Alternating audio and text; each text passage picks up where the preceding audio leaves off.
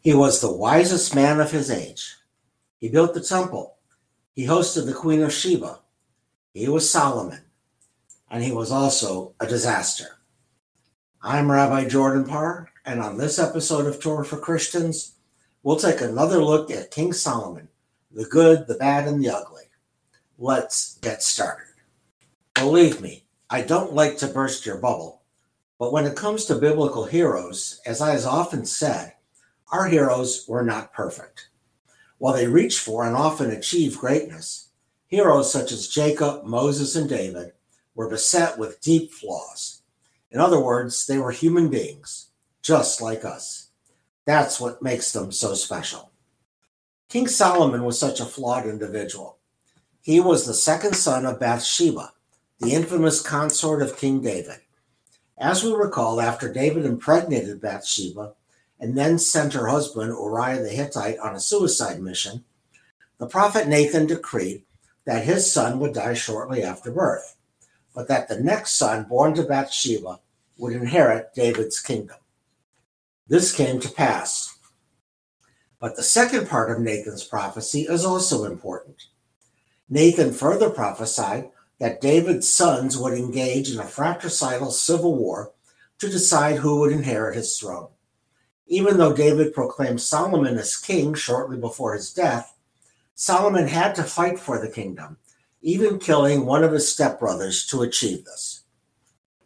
Solomon also expanded David's kingdom extending Israel's territory to the Euphrates River, the modern day border between Iraq and Syria. He was so powerful, he enticed King Hiram of Tyre, the modern Lebanese city of Sidon, to furnish him with the cedars needed to build the temple. Interestingly, Hiram was a son of the previous king of Tyre, but his mother was of the northern tribe of Naphtali, making a special connection with Solomon.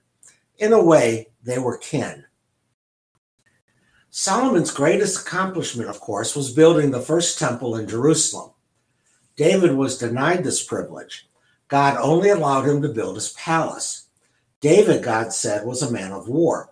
Solomon's very name means peace, and God determined that a man of peace would build the temple in Jerusalem. Later, the rabbis ascribed three books of the Bible to King Solomon Song of Songs, Proverbs, and Ecclesiastes, as well as certain Psalms. These three books are part of a collection called Wisdom Literature, books that are more akin to Plato than to Genesis. Today, we doubt that he wrote these books, but the mere fact that the rabbis attribute these books of wisdom to him attests to the high regard in which they held him for his wisdom.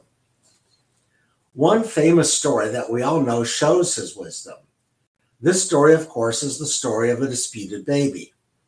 Early in his reign, two prostitutes came to King Solomon to resolve a major dispute. Each claimed that a certain infant boy was her child. Obviously, one of the women was lying, if not both. Solomon's job was to decide which woman was the mother. After listening to both women, Solomon, in what became known as a Solomonic decision, ordered the baby chopped in half. After all, in many disputes, splitting the difference is a good way to solve a problem. But not when it comes to a baby. When Solomon proposed that he cut the baby in half, one of the prostitutes screamed out to give the child to the other.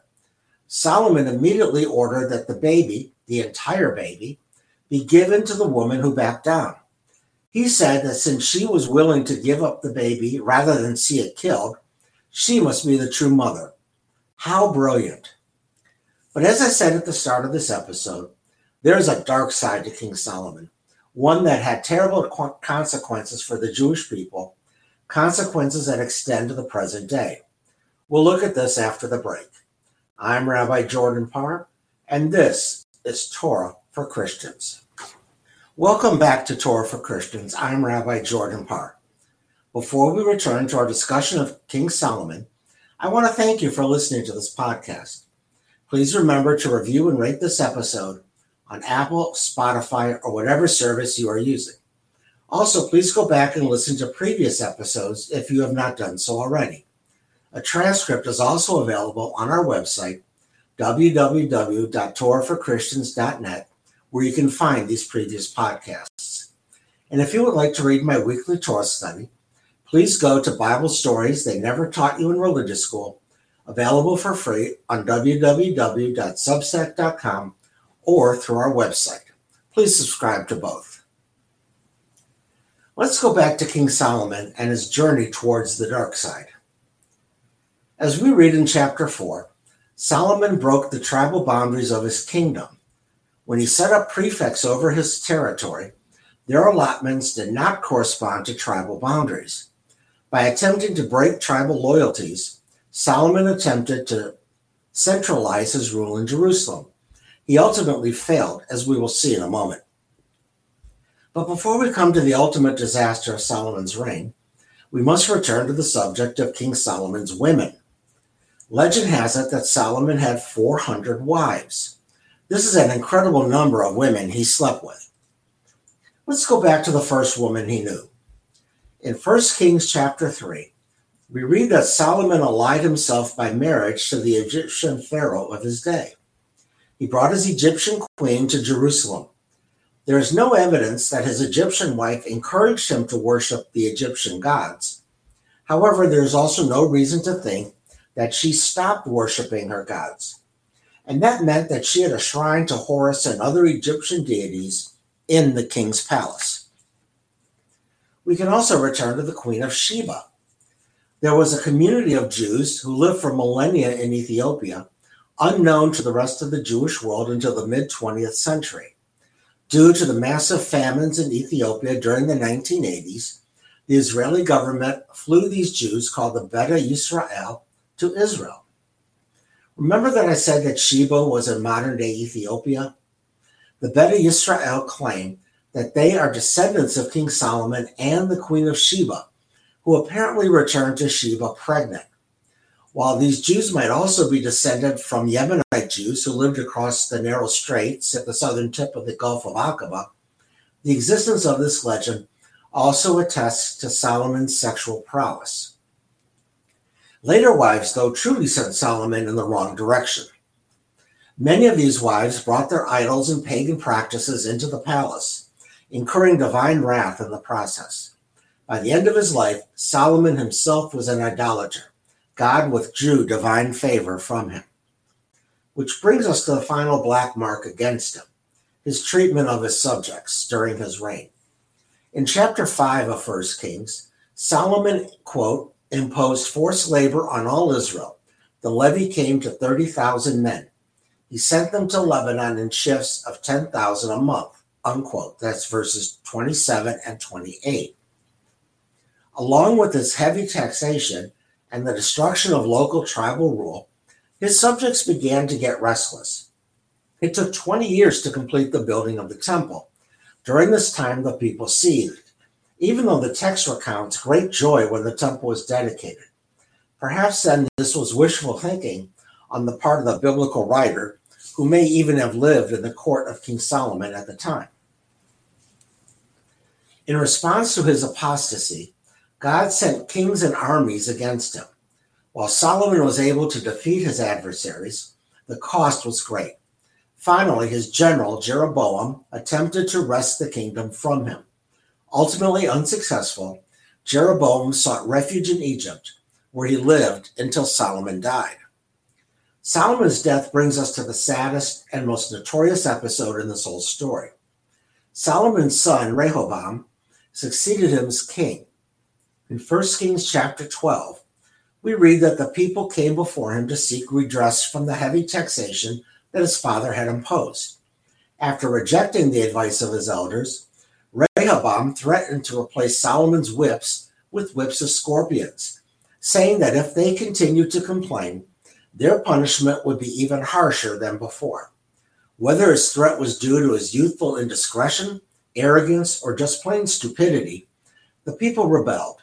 Fulfilling another prophecy, Jeroboam returned to lead a revolt of the northern ten tribes. Only Judah and the Levites remained with Rehoboam, albeit as a saving remnant. Jeroboam set up shrines in Bethel and Dan, traditional worship sites in the north. However, he also set up golden bowls in these shrines, emulating local Canaanite rituals. Sound familiar? This may even have been the impetus behind the golden calf story in Exodus. We learn that no king of the northern kingdom of Israel was ever faithful to God. Due to their idolatry, as well as turning away from worship in Jerusalem, these kings could do no right. Plus, most of these kings, like Ahab, were just plain evil, or perhaps just incompetent. In 722 BCE, the Assyrian king Shalmaneser destroyed the northern kingdom, creating the legendary Lost Ten Tribes of Israel, scattering them to who knows where. About 150 years later, the Babylonian king Nebuchadnezzar destroyed the southern kingdom of Judah, carrying the captives to Babylon, where they lived for 70 years, until the Persian king Darius allowed them to return to Jerusalem. Looking back on this tragic history, the writers of the later books of the Bible, Kings, Prophets, Ezra, Nehemiah, and even Daniel, all agree that God used foreign kings to carry out divine punishment. Had the Israelites and Judahites not sinned, they would have remained on their land. Dispersion was not due to geopolitical factors over which the Jews had little control. Rather, dispersion was due to their sins. Once they repented, God would return them to the land. This theological construct explains why Judaism did not disappear after the Babylonian captivity. Instead of saying that your God beat up my God, and was therefore more powerful, we came to believe that our dispersion was a form of divine justice, but due to our own behavior, we were punished. Our God still ruled over the universe. We were the ones at fault. Even with this amazing theological innovation, we must look back at King Solomon's actions and realize that he was the one who set this entire sequence into motion. Had he behaved more in accordance with God's intent, these horrible events might not have occurred. The later rabbis sanitized King Solomon just as they did for his father, King David. They emphasized his great wisdom and his legacy in building the temple without mentioning his taxation policies, political rule, wives, or apostasy. This is the nature of historical revisionism, and the rabbis were good at it. This leads us back to our original thesis that Solomon was a flawed individual, combining moments of greatness with moments of utter despotism. In this way, I, as I said, he was quite human. And while we don't wish evil upon others or upon ourselves, certainly, we are not perfect either. And that perhaps is the greatest lesson of Solomon's life. Next week, we will break from our ongoing discussion of biblical characters.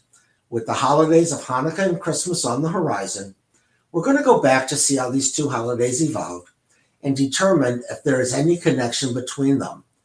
Not really too much, but stay tuned. I want to thank you for listening to Torah for Christians.